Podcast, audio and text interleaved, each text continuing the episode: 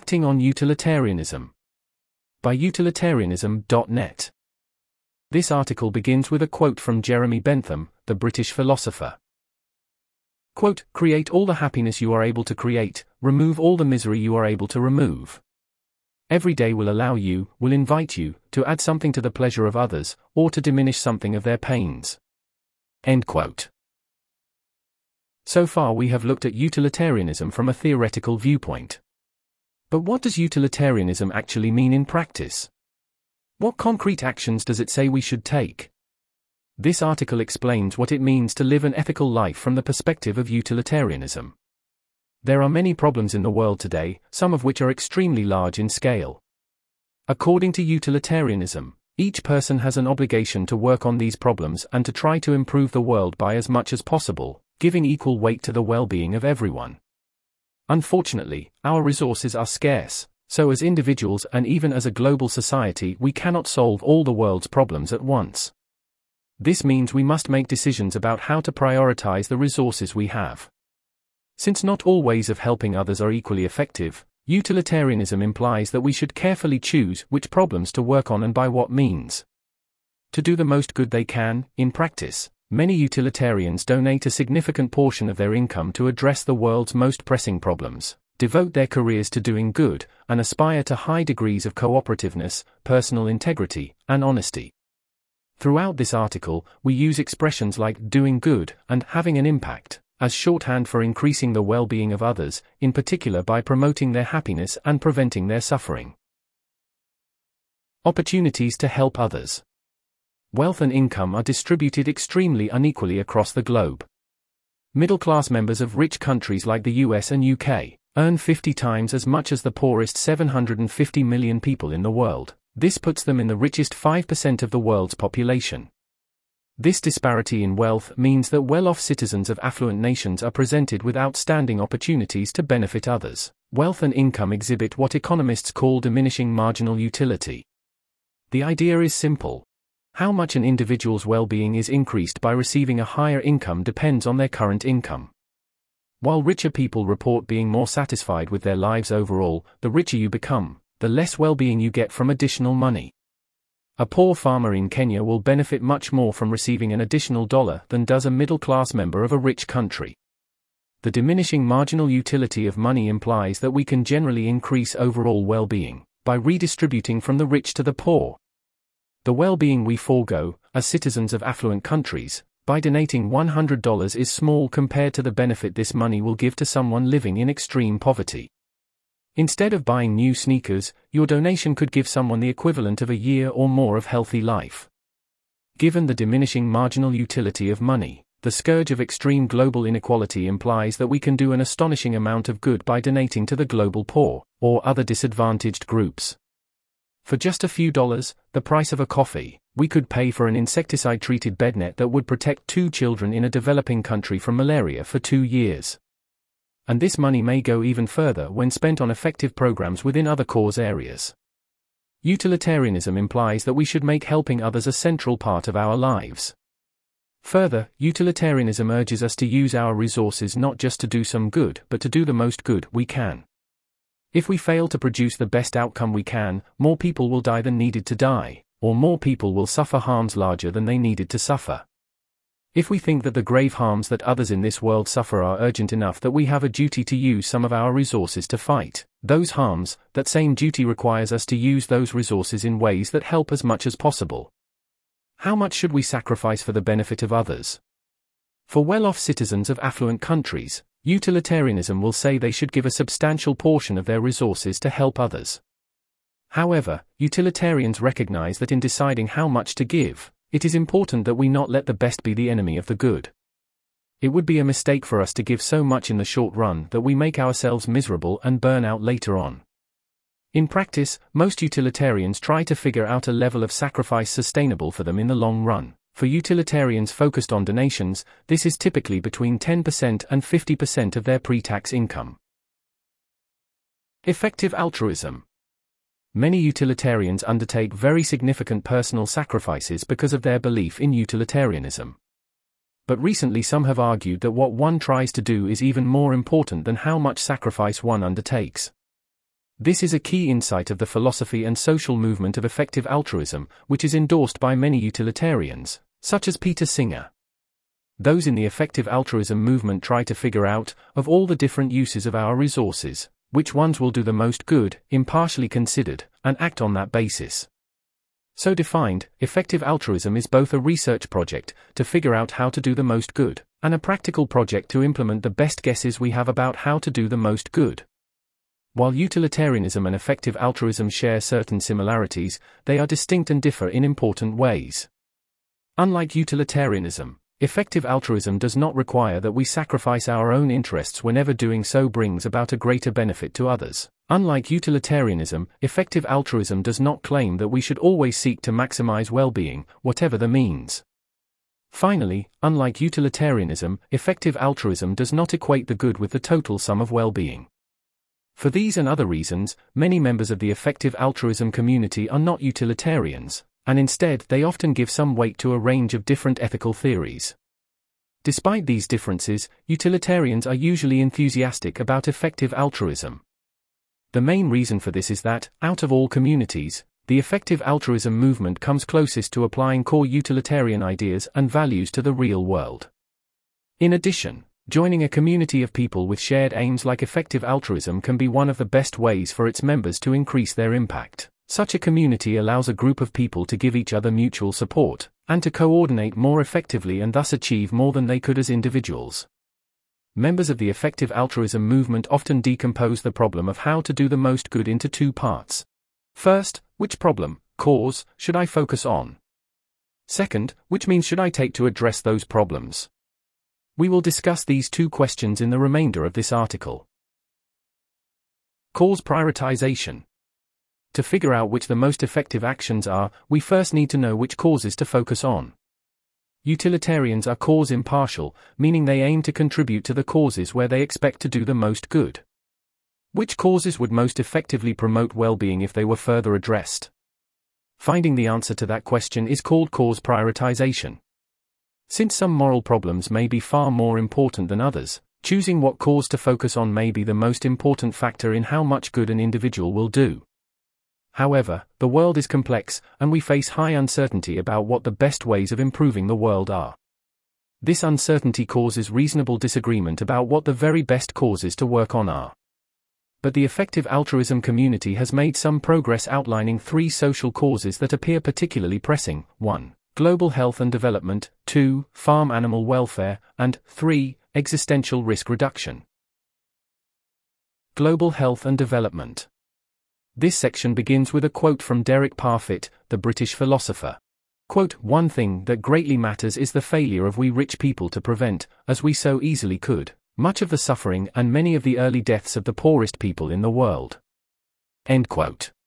As explained in the chapter Utilitarianism and Practical Ethics, utilitarians endorse cosmopolitanism, according to which the geographical distance between an actor and someone they can help is not morally relevant in itself. Cosmopolitanism implies that we should look for effective interventions to help others, regardless of their nationality, where they live, or where they come from. On this basis, global health and development may be considered a particularly high priority cause for utilitarians. Efforts in this area have a great track record of improving lives, making this cause appear especially tractable. For most of human history, it was the norm that around two out of every five children died before their fifth birthday, largely due to preventable causes. With improved sanitation and access to medical care, we have since made tremendous progress against child mortality, with global rates dropping to only 4.5% in 2015. However, this progress is no reason to rest on our laurels, since we still have much further to go. A child mortality rate of 4.5% still means that around 15,000 children die worldwide every day. Fortunately, we can help decrease this number even further. The best interventions in global health and development are incredibly cost effective. GiveWell, a leading organization that conducts in depth charity evaluations, estimates that top rated charities can prevent the death of a child from malaria for under $5,000 by providing preventive drugs. Other evidence backed and cost effective ways to help the very poor include giving deworming treatments, distributing antimalarial bed nets, offering vitamin A fortification, and simply transferring money. All of these interventions present amazing opportunities to improve the well being of others at very low cost to ourselves. Farm Animal Welfare. Here's a quote from Jeremy Bentham. Quote, the question is not, can they reason? Nor, can they talk? But, can they suffer? Why should the law refuse its protection to any sensitive being? The time will come when humanity will extend its mantle over everything which breathes. End quote. Improving the welfare of farmed animals should be a high moral priority for utilitarians. The argument for this conclusion is simple. First, animals matter morally. Second, humans cause a huge amount of unnecessary suffering to animals in factory farms. Third, there are easy ways to reduce the number of farmed animals and the severity of their suffering. We will go over these premises one by one. First, as explained in the chapter Utilitarianism and Practical Ethics, utilitarians reject speciesism. Discrimination against those who do not belong to a certain species. By the lights of utilitarianism, we should give equal moral consideration to the well being of all individuals, regardless of what species they belong to. Second, we find ourselves in a historically unprecedented situation, where every year humans kill around 70 billion land animals for food. The vast majority of these spend their lives in factory farms in horrendous conditions, crammed together with little space, without natural light or stimuli, and at constant risk of developing ailments such as weakened or broken bones, infections, and organ failure. Most have their lives ended prematurely when they are slaughtered for food. These suffering animals are probably among the worst off creatures on this planet. Third, we can significantly improve the lives of farmed animals for just pennies per animal. In recent years, activists have campaigned for numerous large retailers and fast food chains to cut caged eggs out of their supply chains. Research suggests these corporate animal welfare campaigns have significantly improved the lives of somewhere between 9 and 120 hens per dollar spent by sparing them a year of cage confinement. Because of the sheer numbers of sentient beings involved, making progress on improving farm animal welfare could avert a huge amount of suffering. Yet despite the size of the problem, farm animal welfare is highly neglected. In the US, only a few tens of millions of philanthropic dollars are donated every year to organizations that focus on improving the lives of farmed animals. The amount spent is tiny compared to other animal causes.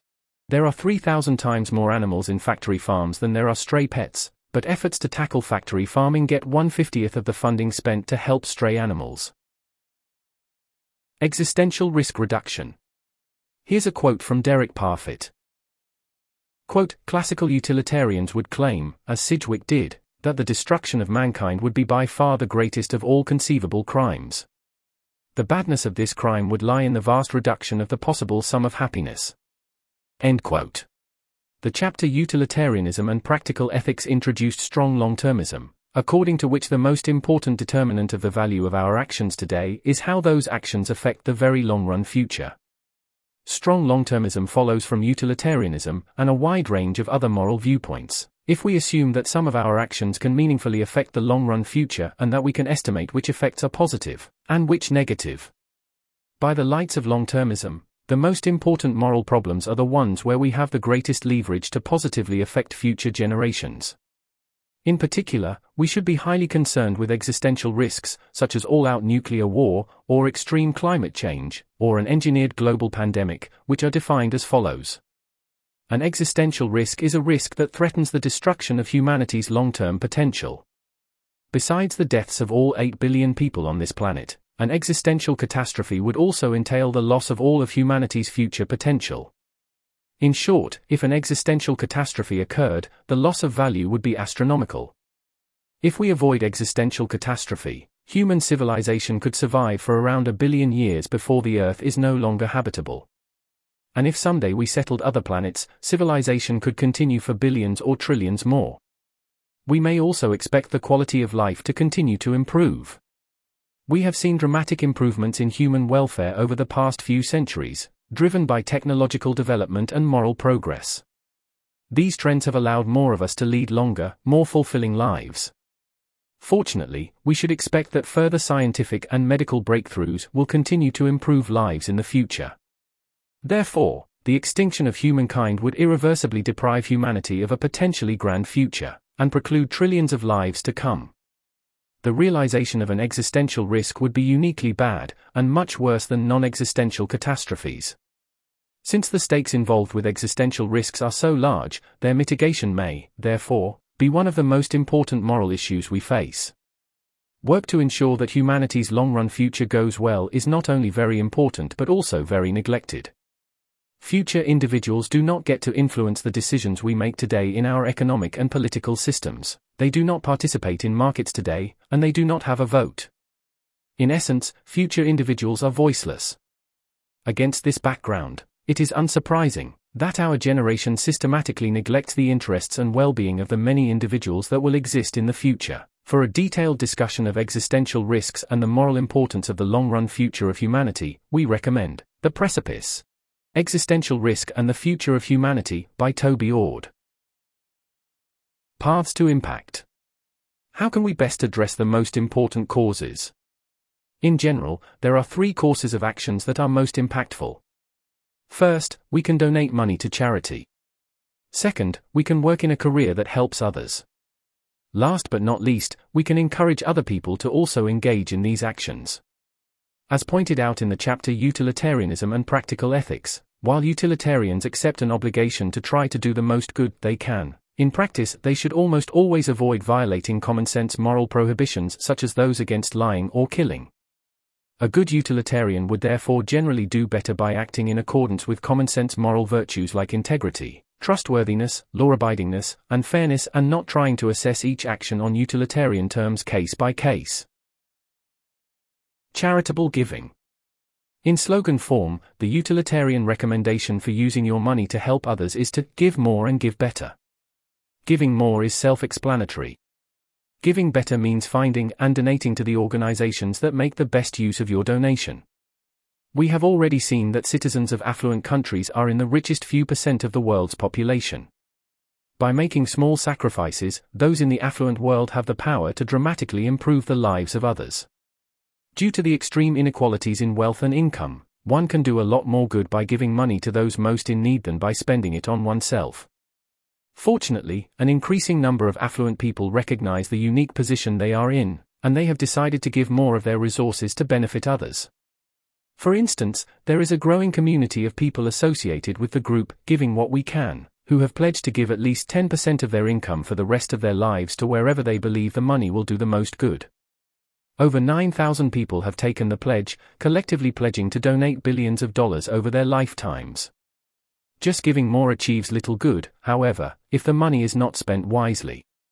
Some ways of making a difference do vastly more good than others. Most people think that the best charities differ from the average in their effectiveness by only about a factor of 1.5 or so. However, counterintuitively, the most cost effective charities are tens or even hundreds of times more effective than typical charities.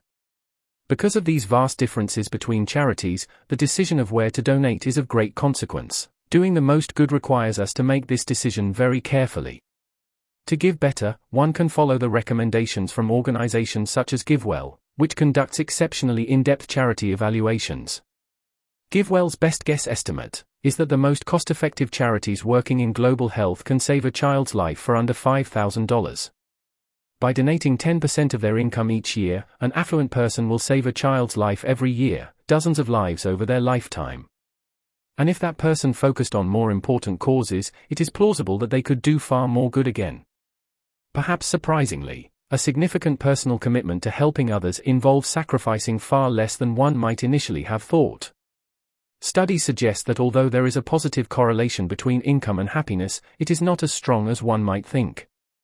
In the US, for example, a 10% reduction in income is associated with only a 1% drop on a scale measuring life satisfaction. Moreover, it is not at all clear that we should think of donating 10% as equivalent to a 10% loss of income. There is some conflicting Evidence to suggest that spending money on others can often improve our well being by as much as or more than spending it on ourselves. So, it is not even clear that donating 10% of one's income would be a personal sacrifice at all. Career choice. A second way to help solve the world's most important problems is choosing the right career path. Most of us will spend around 80,000 hours during our lives on our professional careers, and some careers achieve much more good than others. Your choice of career is, therefore, one of the most important moral choices of your life. By using this time to address the most pressing problems, we can do an enormous amount of good. Yet, it is far from obvious which careers will allow you to do the most good from a utilitarian perspective. Fortunately, there is research available to help us make more informed choices.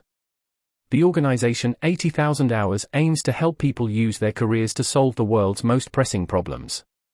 To do this, they carry out research into how individuals can maximize the social impact of their careers, create online advice, and support readers who might be able to enter priority areas.